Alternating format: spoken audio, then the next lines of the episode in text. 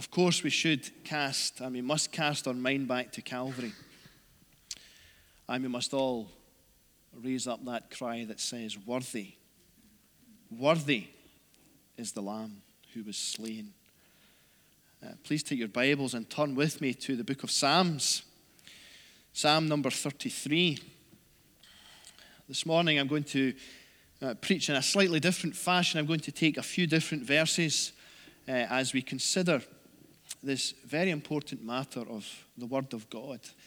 And this morning I want us to think about the quality of God's Word. And we read together in Psalm 33 and verse 4.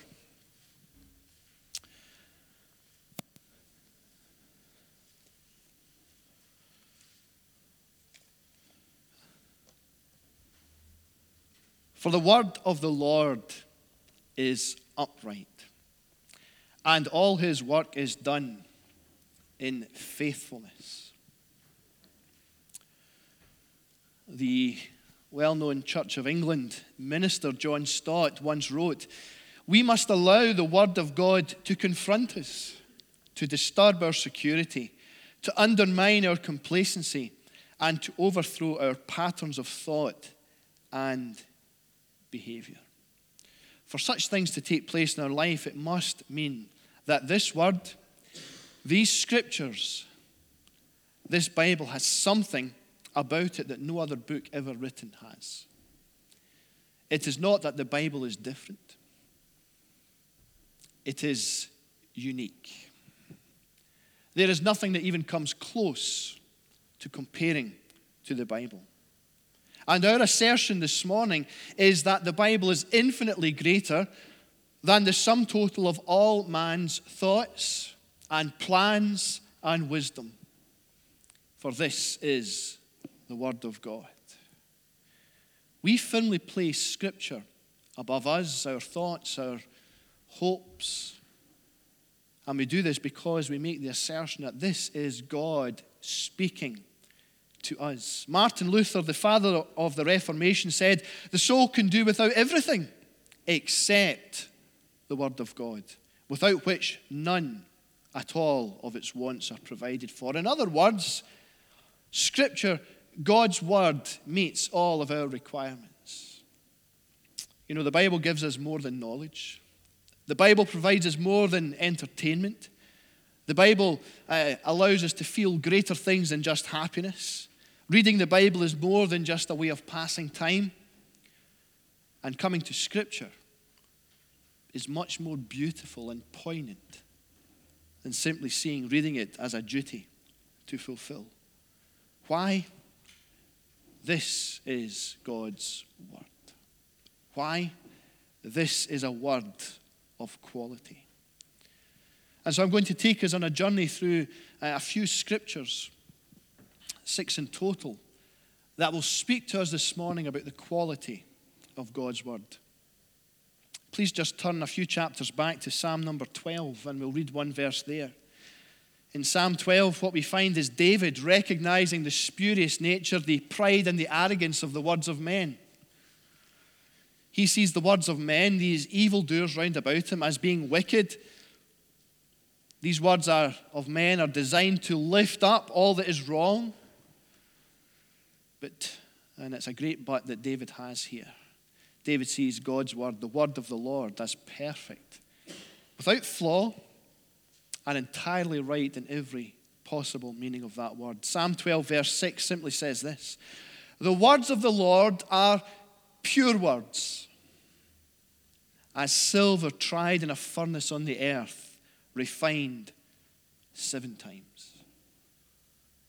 What God says is clean it is perfect. There are no mistakes, there are no mishaps. These words are different from man's words because they come from God Himself. The ultimate contrast here is between a holy and a righteous God and a sinful and a wicked people. And what God says is pure. The Hebrew meaning for this word pure actually speaks about being clean. You might remember a few years ago that marketing ploy, the Daz Doorstep Challenge. And people were challenged to bring out their dirtiest washing, and they were washed in Daz, and then all of a sudden they were dazzling white, completely clean, completely pure. You might be able to conjure up in your mind's eye getting up on a snowy morning and having seen the snow fall through the, the whole of the night, and the place is just pure white, perfect, pristine. This is the image that David conjures up about God's word. It is pure. He speaks about refining it in the furnace. Silver was uh, one of the most precious metals to David's generation, as it is to us. Uh, but when it was taken out of the ground, it was still filled with impurities. It had to be melted down. And as it was melted down and turned into a liquid metal, all of the impurity would rise to the surface. And whoever was working with it would skim off all the pollutants, all of the impurities. But this metal worker that David refers to doesn't just do that once with the silver, he does it seven times. Now, when you come to the number seven in the Bible, it always means completeness. It always speaks of perfection. This silver, having been refined seven times, is as pure as it possibly can be, and this is what God's word is like.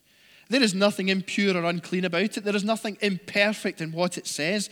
All that God says is excellent. It is impeccable. It is complete. It is without blemish. It is without defect. It is spotless. It is supreme. It is untarnished.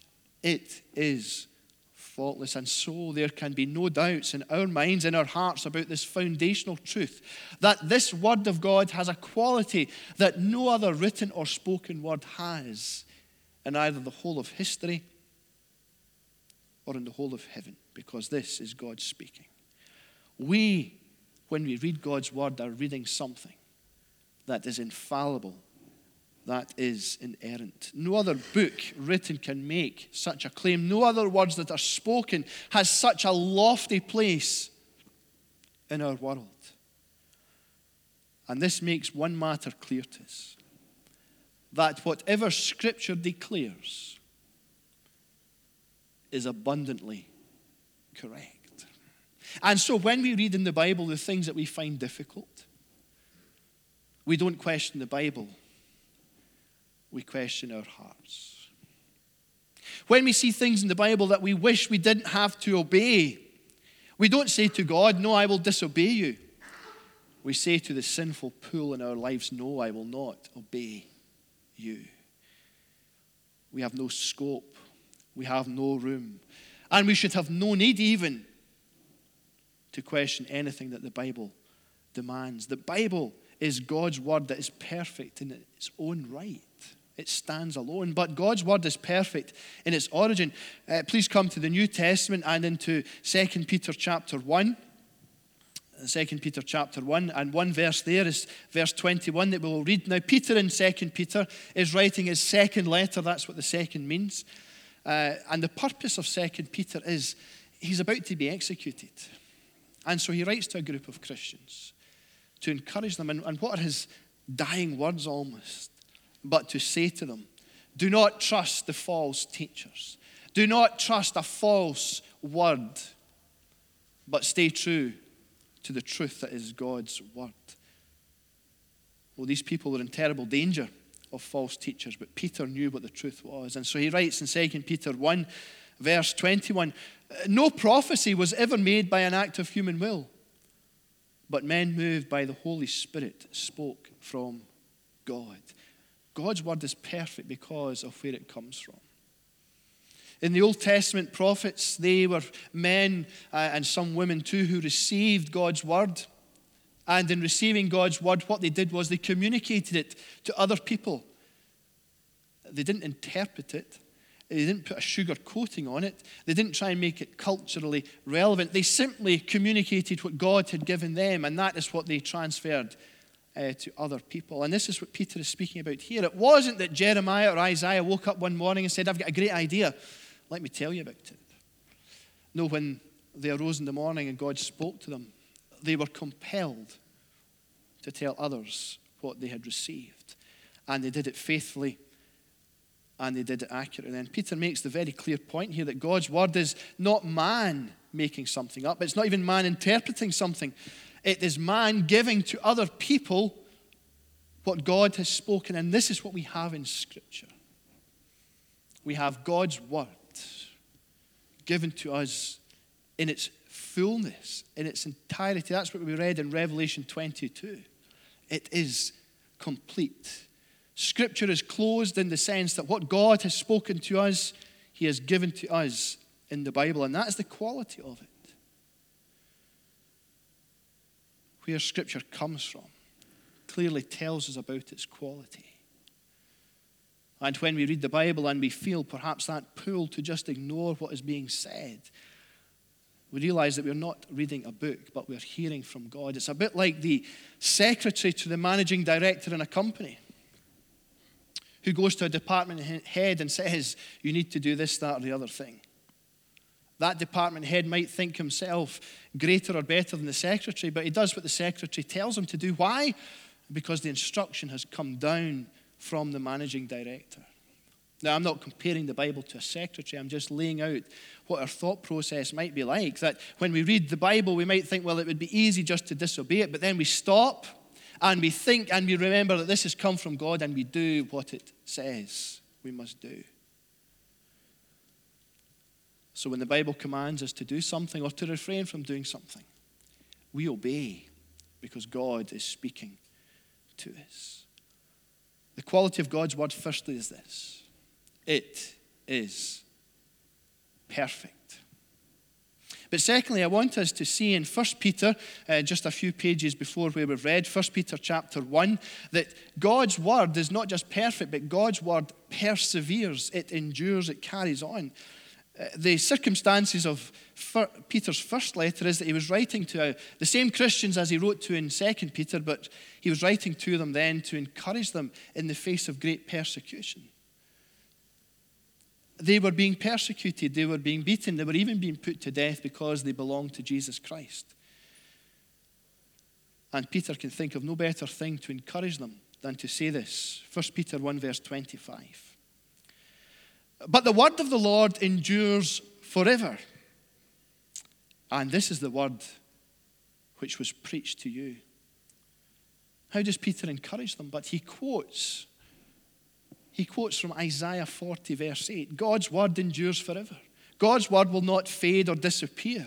And this is the great encouragement to the people that what they're reading, what they're hearing, what they're being taught is of such substance that it will never vanish. You know, we can go back into history and we can look at different philosophies, different economic theories, different ways of doing diplomacy. And we can see how down through the years these things have changed that people have started to do things differently. But not so with God's word. It remains the same forever. It endures, it remains, it rides out, it withstands, it is still standing, it persists. And Peter points to God's word and he says, When you are facing these dangerous times, turn to the word of God, for it will never disappoint you, it will never let you down, it will never cause you to be shamed in front of God. And that this is encouragement to us as well. That we keep turning to this Word of God. That when times are good, we turn to it. When times are bad or difficult, we turn to it. And what we find in it is the enduring Word from our Heavenly Father. What an encouragement. It is always there. It is always the same. But the third aspect I want to just lay before you about the quality of God's word is it protects. Psalm 119, the longest chapter, not just in Psalms, but in the whole of Scripture. A chapter that has 176 verses. And in each of those 176 verses, there is one theme that runs from verse 1 to verse 176. And that theme that is woven through that psalm, that acrostic psalm, is the beauty, the majesty, the importance of the Word of God. And perhaps its most notable verse is found in Psalm 119, verse 105, that simply says this Your Word Your word, God, is a lamp to my feet and a light to my path. God's word protects us by making his way clear. We don't know who wrote this particular psalm. Some say it was David, others say it was Ezra, yet others say it was Moses. It doesn't matter whose pen touched the parchment, it is God who speaks to us. And whoever wrote it did not see the word of God as a last resort, but as a first port of call. The first thing that this psalmist did was turn to God's word for his protection. And what does God's word do? But it illuminates our feet. It shows us where we're standing. And it says to us that where we're standing is either good or bad. If we're standing on what is good, then we're encouraged.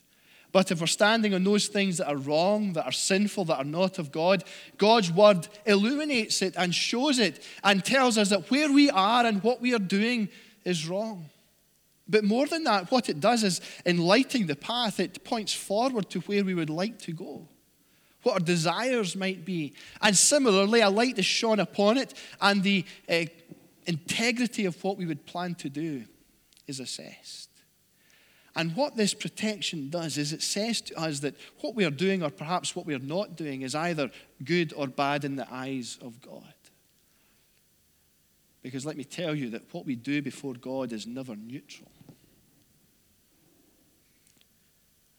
And so Scripture protects us by laying bare the quality of our personal life, of our plans.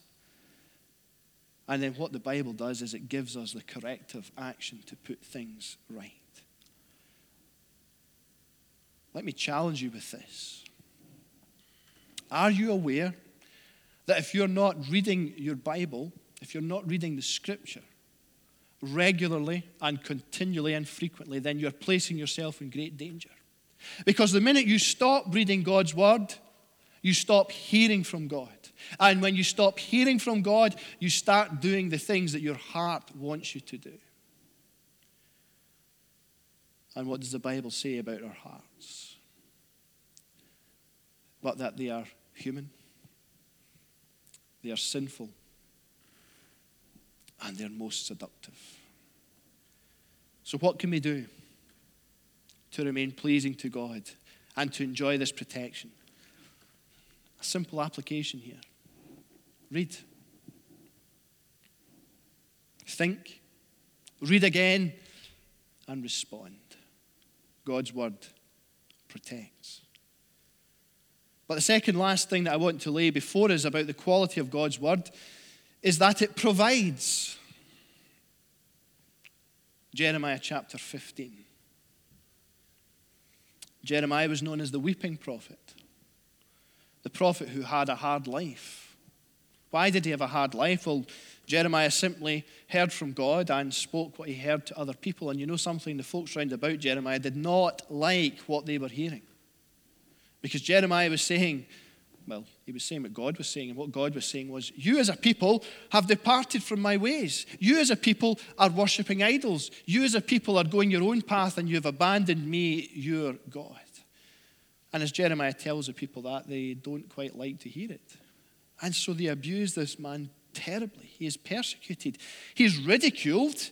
But that's the least of his worries because he suffers also. He was placed in the stocks and had things thrown at him.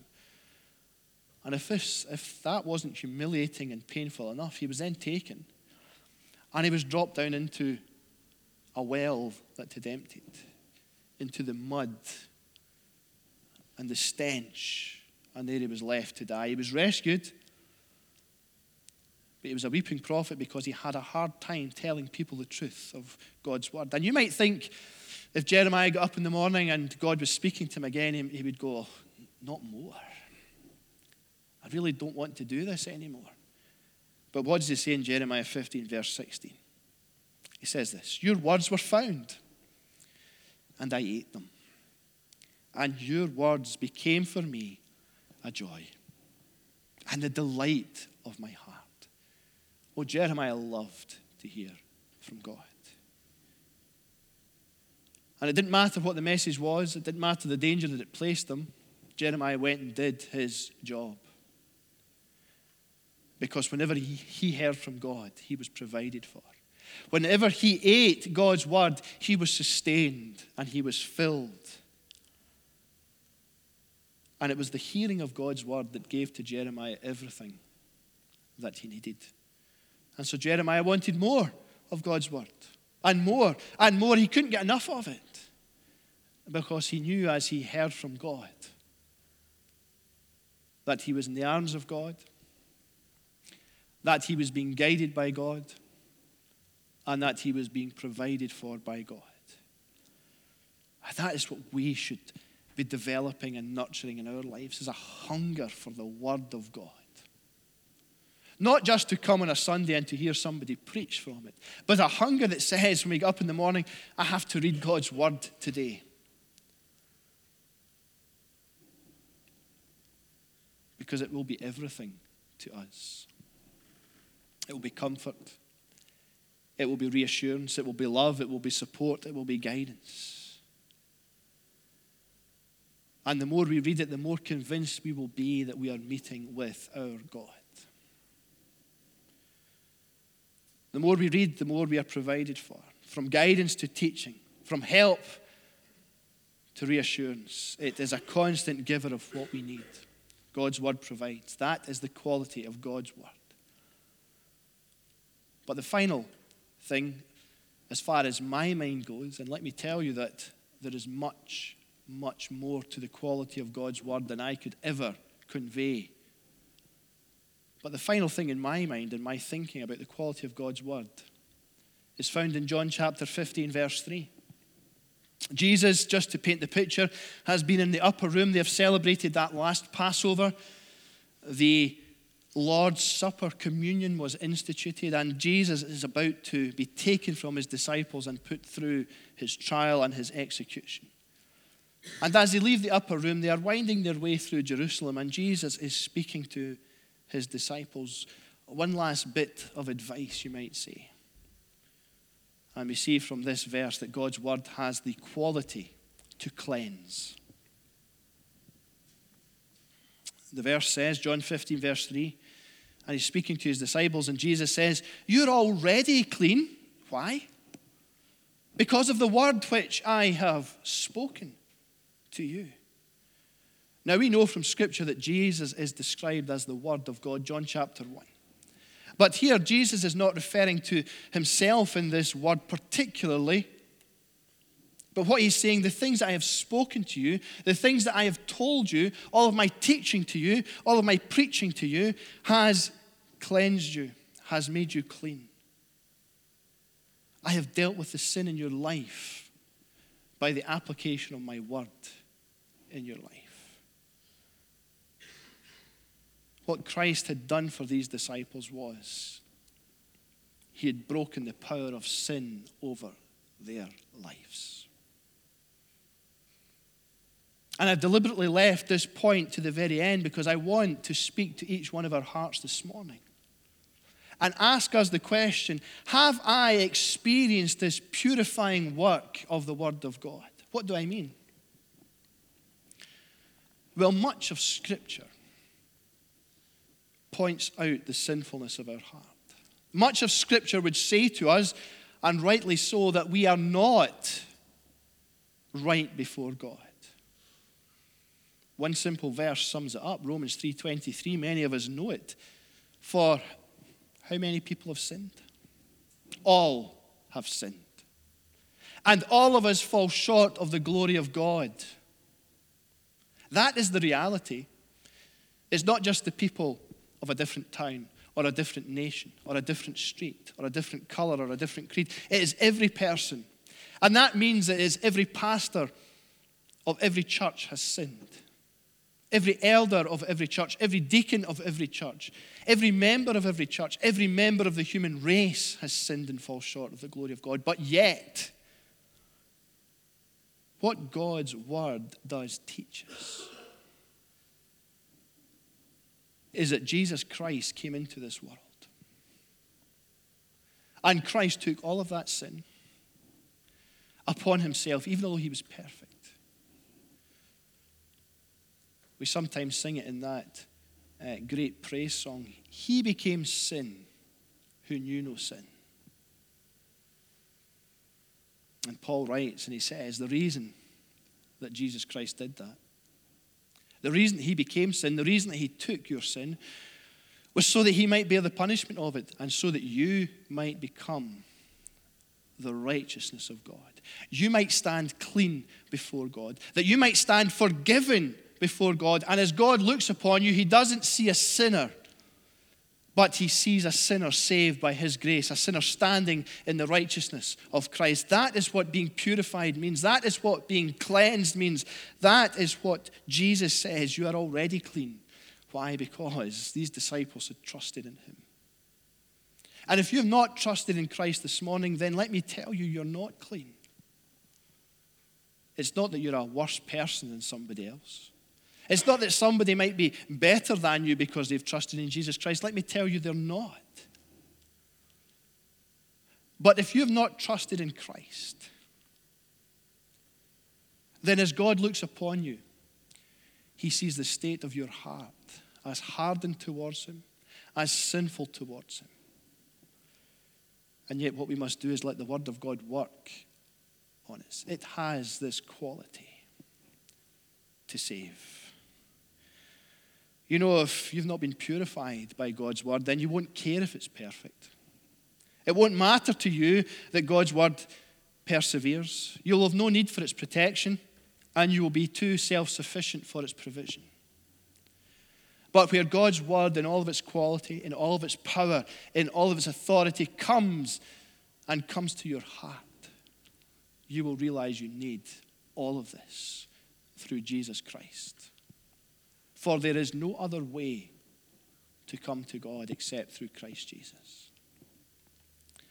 And so I plead with you this morning if you don't know Christ, and you know something, it doesn't matter whether you're old or young. It doesn't matter whether you have a university education or not. It doesn't matter whether you're employed or not. It doesn't matter who you are, you need Jesus Christ if you have not come to him and let me plead with you come and be cleansed by the precious blood of Jesus Christ that is revealed to us through the Word of God.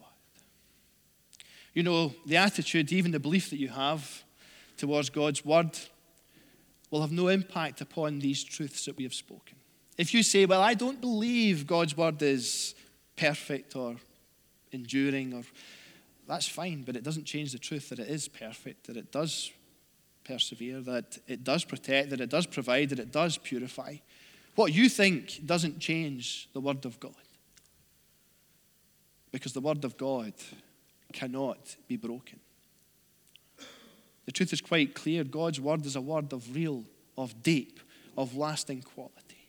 But what the Word of God wants is to transform your life. And if you already belong to Jesus Christ, you know something? God's Word was given to you that it might transform your life as well, to make you more and more like Jesus Christ. So be confident in its perfection. Be encouraged by its perseverance. Come under its protection. Enjoy its provision. And submit to its purification. Know the quality of God's word. Delight in the quality of God's word. Bathe yourself in the quality of God's word, but bow beneath and before the quality of God's word. For he has given it to us in order that he might challenge our hearts, that he might convict our hearts, and that he might bring us to the Savior that is the Lord Jesus Christ.